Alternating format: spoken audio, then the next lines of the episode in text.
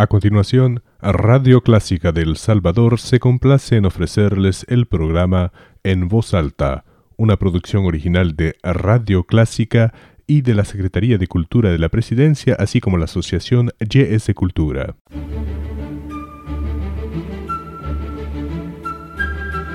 Desde San Salvador, República del Salvador, Clásica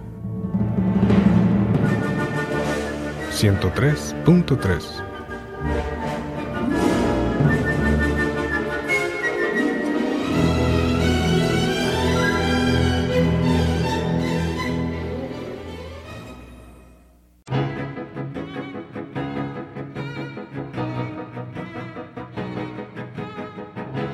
En voz alta, edición especial, presenta Parla de Libros, un programa de la Dirección de Publicaciones e Impresos del Ministerio de Cultura para hablar de libros, de escritores y mucho más. Los dejamos con sus anfitriones, Eric Lemus y Mario Noel Rodríguez.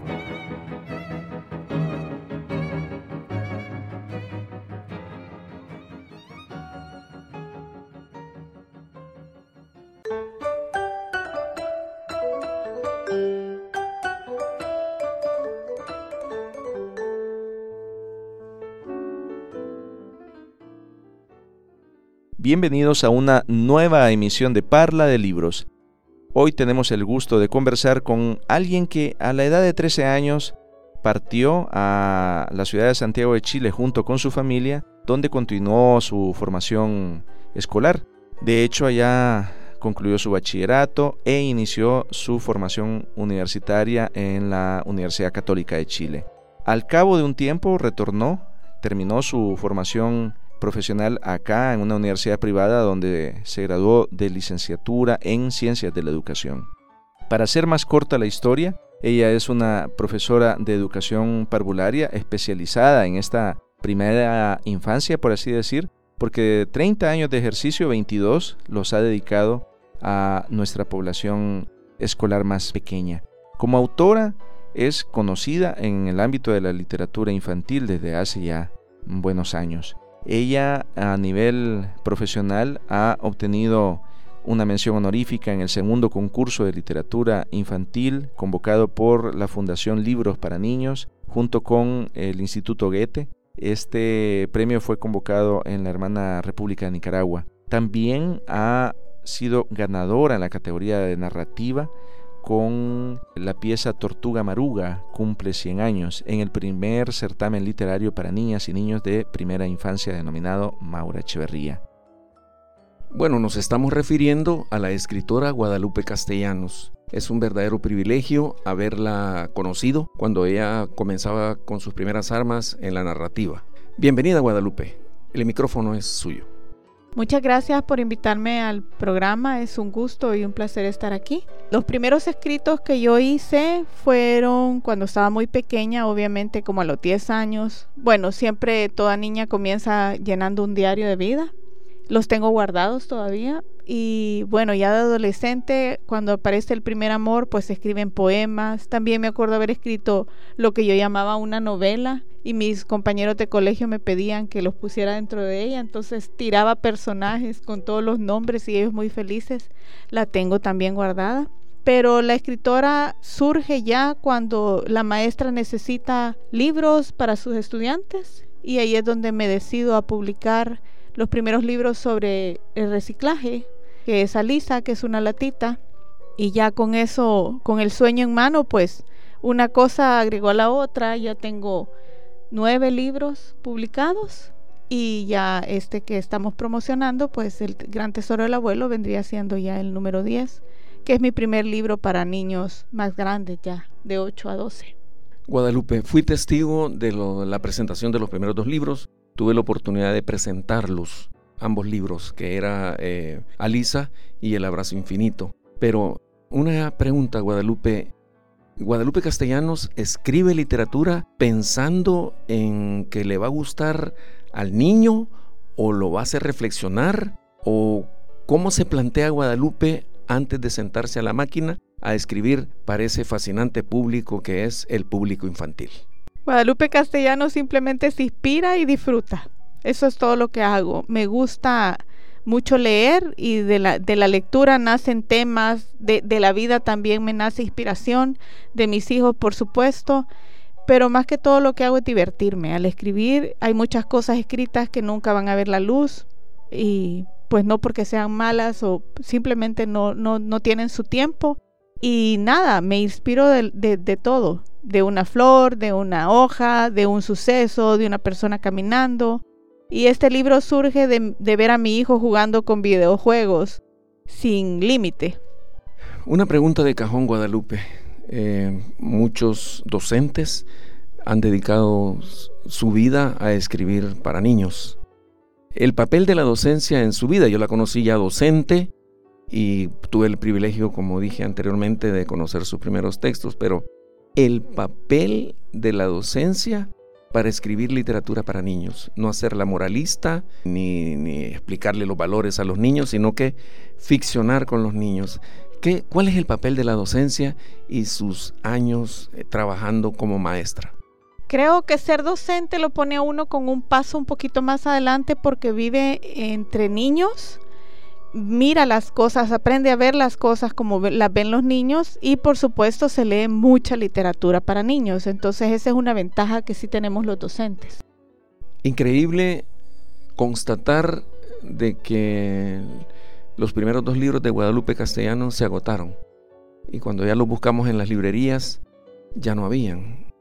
¿Cuál es la magia? ¿Cuál es, digamos, ese mundo fascinante para que los niños le digan a papi, yo quiero un libro de Guadalupe Castellanos? ¿Cuál es la magia que, que está detrás de, de esos dos libros, Guadalupe, y del resto que vendrían? Lo que sucede es que la mejor forma de distinguir el grupo objetivo es convivir con niños que tienen esas edades. Entonces uno logra conocer sus gustos, sus intereses, sus inquietudes, sus problemas. Y así es como uno puede diferenciar hacia qué público estoy escribiendo. Aunque yo no escribo directamente pensando en el público, lo cual debería de hacerse, sino que... Guadalupe Castellanos, sobre todas sus características, hay una que es importante destacar, y es su tenacidad. Para nosotros como casa editorial, cuando decidimos incorporar una de sus piezas literarias, que es El Gran Tesoro del Abuelo, en la colección de libros infantiles, es fruto de todo un proceso de selección, previo juzgamiento por una comisión que dictamina que esa obra sí merece porque tiene calidad literaria. Luego eso tardó más, más de un año, y Guadalupe ahí estaba al pie del cañón. Me gustaría que nos dijeras cuál es el embrión de ese, de ese relato que ahora eh, ya es un libro eh, titulado El Tesoro, El Gran Tesoro del Abuelo. ¿Cómo nace esa obra y qué es para ti? Cuando estoy escribiendo simplemente nace, y luego pues ya voy ajustándolo hacia el público que lo quiero. Federico, un niño pequeño, es el personaje principal de esta historia que de entrada a uno lo atrapa.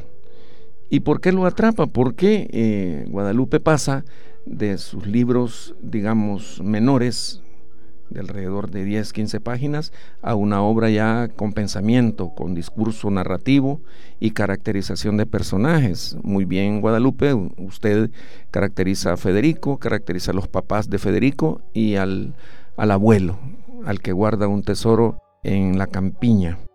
¿Nos resulta difícil la caracterización de un personaje y cómo este personaje se llega a ganar la atención de niños y de adultos? Porque realmente Este, el libro lo están adquiriendo niños y adultos. Cuéntenos un poco, Guadalupe.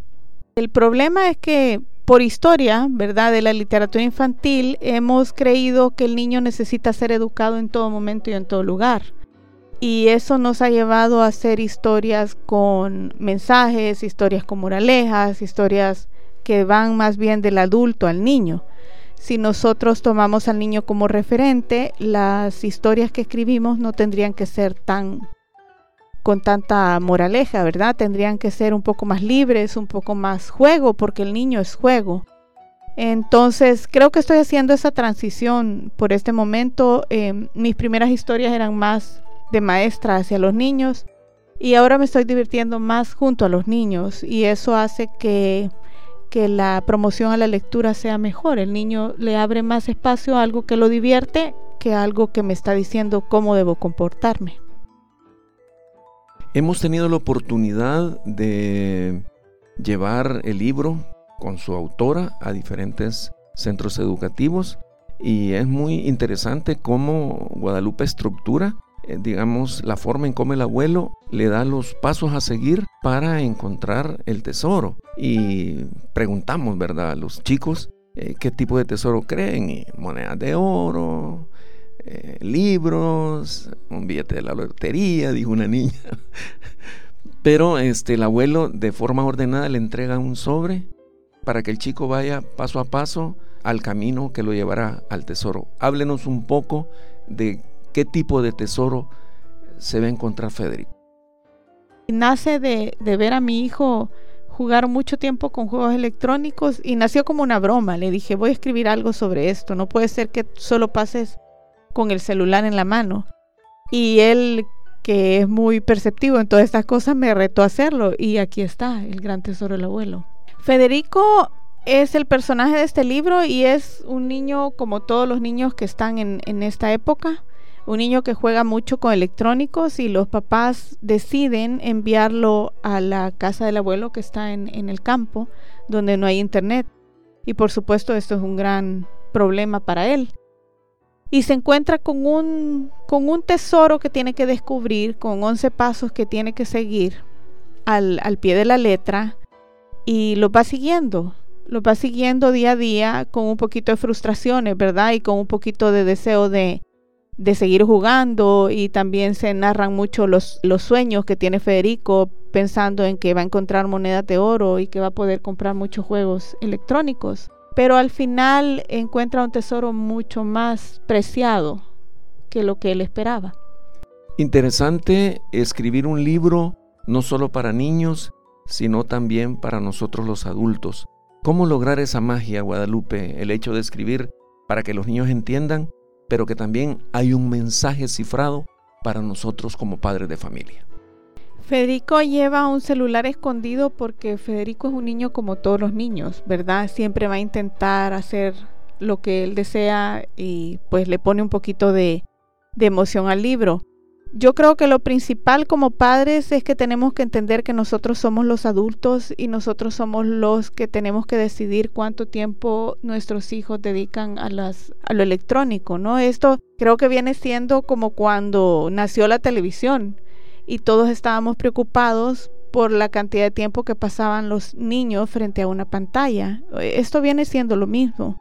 El problema es que los padres también a veces estamos viendo la pantalla y utilizamos los celulares o los iPads o todas las otras cosas para que el niño se mantenga quieto mientras nosotros estamos conversando. Pero siempre he pensado yo que, es, que hacer eso significa que no le estamos dando al niño la herramienta de aprender a llevar una buena conversación.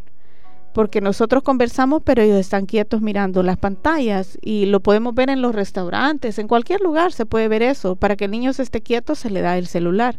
Entonces, no les estamos creando la conciencia y los hábitos sociales que necesita para interactuar con, con los demás.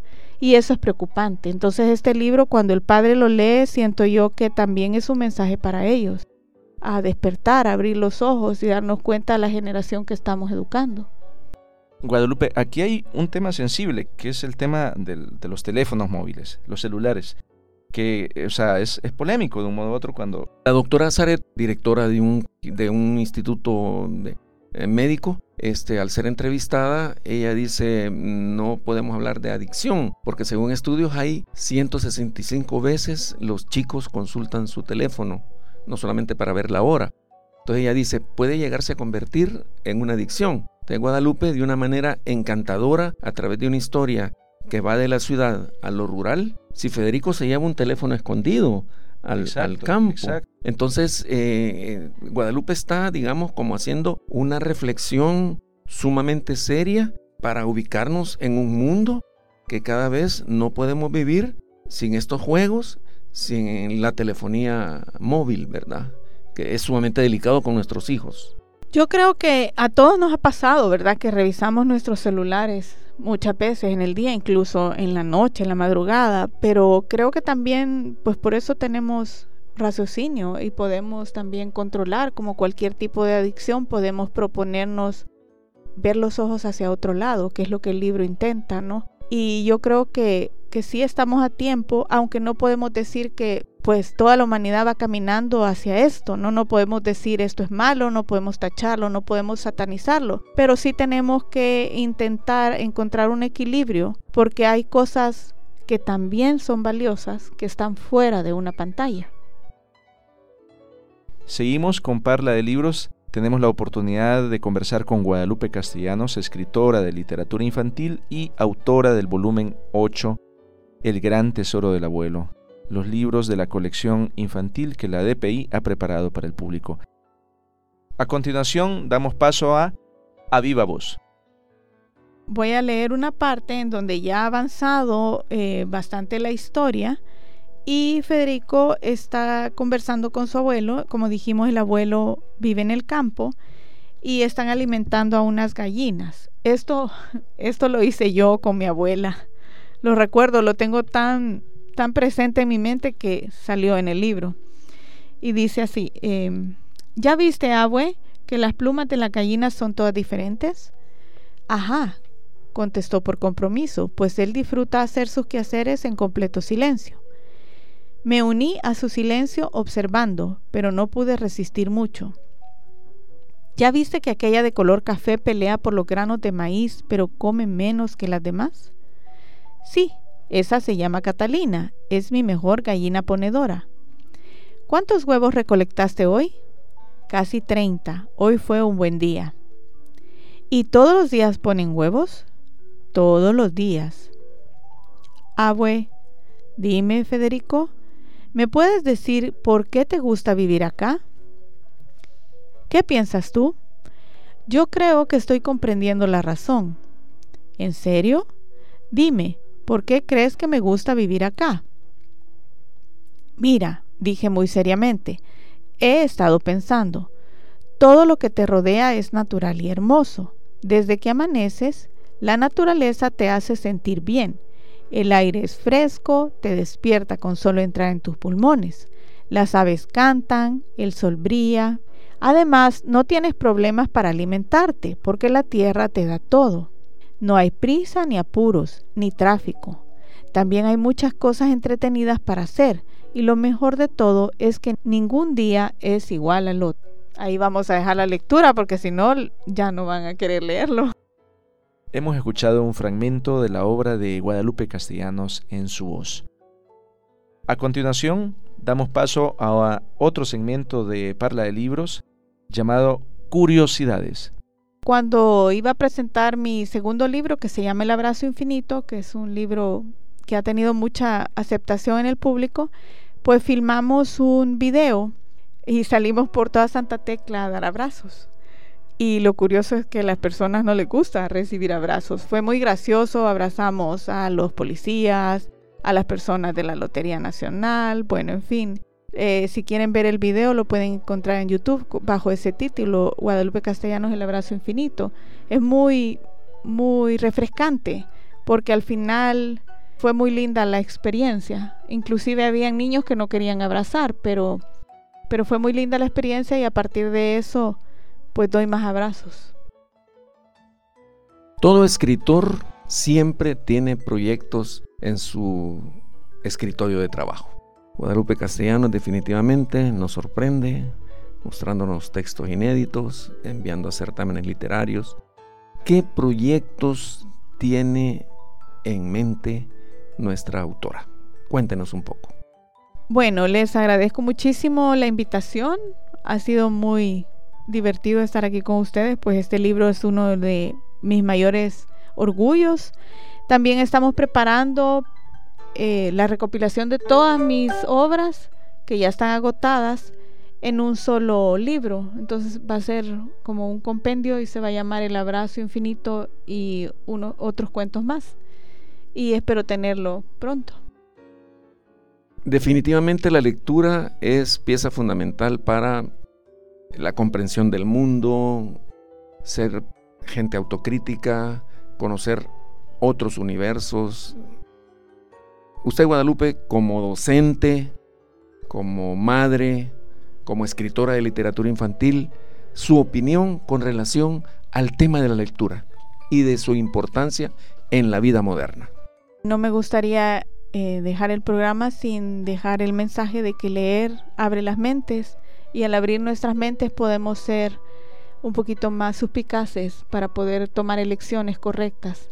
Abrir la mente desde pequeño es bueno, pero no hay, no hay límite de edad. Tenemos que aprender como salvadoreños que tenemos que aprender a discernir entre lo que nos conviene y no nos conviene, y la lectura hace eso. Hemos llegado al epílogo de una emisión más de Parla de Libros. Tuvimos el inmenso gusto de conversar con Guadalupe Castellanos, autora de obras para niños como Alisa, la historia sin fin de esta lata de soda, El abrazo infinito, Mario y Sofi, El semáforo de la ciudad, Cristales. Y ahora incorporada a la colección de libros para niños que la Dirección de Publicaciones e Impresos promueve desde hace ya unos cuantos meses. Esta fue una emisión más de Parla de Libros.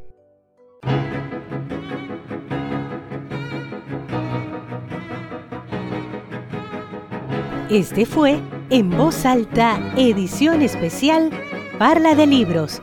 Parla de Libros, un programa de la Dirección de Publicaciones e Impresos del Ministerio de Cultura para hablar de libros, de escritores y mucho más.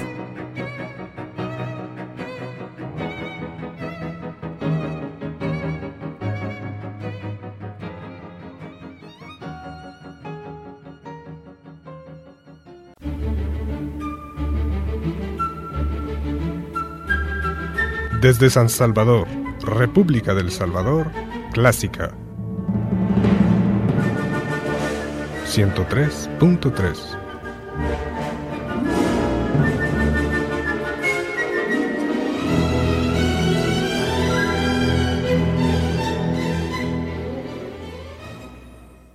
Radio Clásica del Salvador presentó el programa En Voz Alta, una producción original de Radio Clásica, patrocinado por la Secretaría de Cultura de la Presidencia y la Asociación G S Cultura.